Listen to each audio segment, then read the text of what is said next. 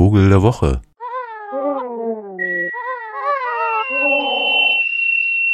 Für unsere virtuelle Winterflucht. Eigentlich ist es mehr die Flucht vor dem Grauen. dem Grauen. In diesem Land. Ja, und äh, natürlich auch dem Grau, was über diesem Land hängt. Lade ich Sie ein, zu einer weiteren kleinen Insel mit mir zu reisen. Und diese Insel werden Sie wahrscheinlich wirklich nicht kennen. Die ist äh, knapp vor Bali und ist gar nicht besonders groß, aber vor allen Dingen ist sie unbewohnt und heißt Nusa Penida. Ein bisschen trockeneres Klima als Bali. Und dort wurden 37 Bali-Stare vor genau zehn Jahren angesiedelt. Und das waren auch schon, äh, naja, wahrscheinlich mehr als auf Bali selbst leben. Dort zählte man zwei Jahre zuvor 24 Vögel. Das heißt, von diesem Bali-Star gibt es nur noch eine Handvoll.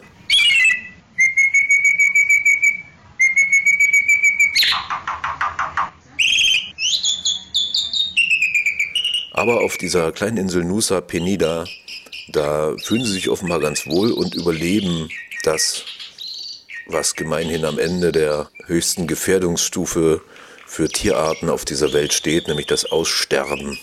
Das Aussterben überleben, das ist ja auch eine geile Formulierung. Jedenfalls dreht sich um einen sehr schönen Vogel.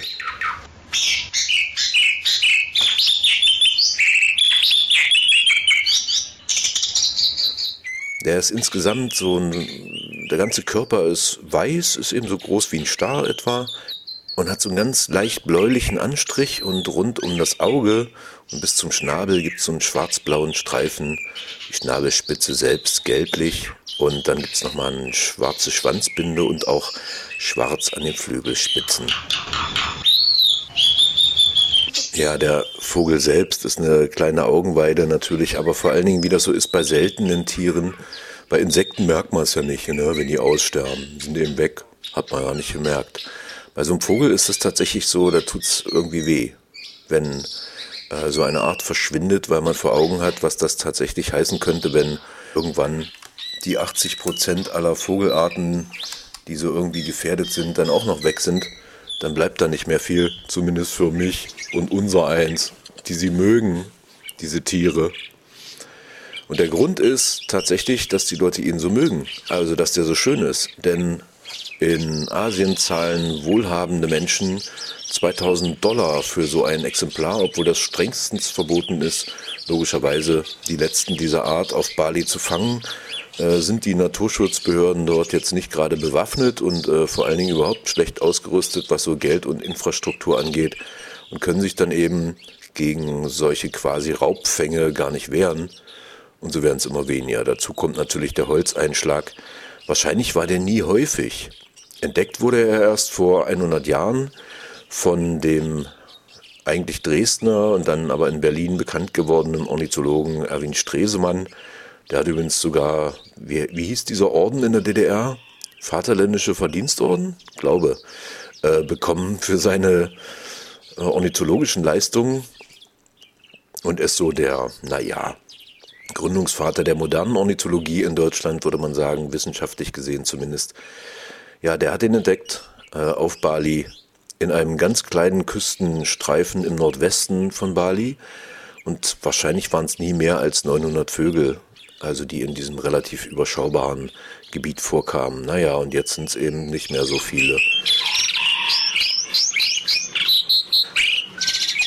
Und insofern ist dieser Vogel tatsächlich einer von denen, die möglicherweise dieses Schrumpfen des Waldgebietes auf dieser Turi-Insel, die es ja irgendwie auch geworden ist, nicht überleben.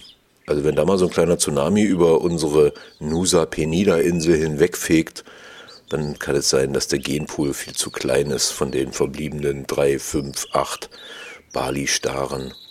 Aber es gibt tausend in Gefangenschaft. Selbst der Kölner Zoo hat welche. Allerdings ist der natürlich zumindest verkündetermaßen an der Erhaltungszucht interessiert. Aber das sagen ja alle Zoos.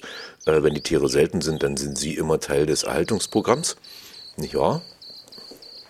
Zoologische Garten Berlin, Waldrapp und so und er hat eine schöne Stimme. der wunderschöne Vogel. Aber eigentlich ist es auch so ein kleines Sehnsuchtsobjekt äh, fürs Wegkommen, denn er sieht einfach total toll aus und kann seine weiße Haube auf dem Kopf auch zu einer echt zerzausten Punkfrisur aufrichten. Und dann ist es tatsächlich ein sehr eindrucksvolles Vogelfieh. Was soll man groß sagen? Er nistet eigentlich gerne in Höhlen, aber auf dieser kleinen Insel Nusa Perida, da hat er sich angepasst und äh, nistet jetzt sogar auf Palmen und Feigenbäumen.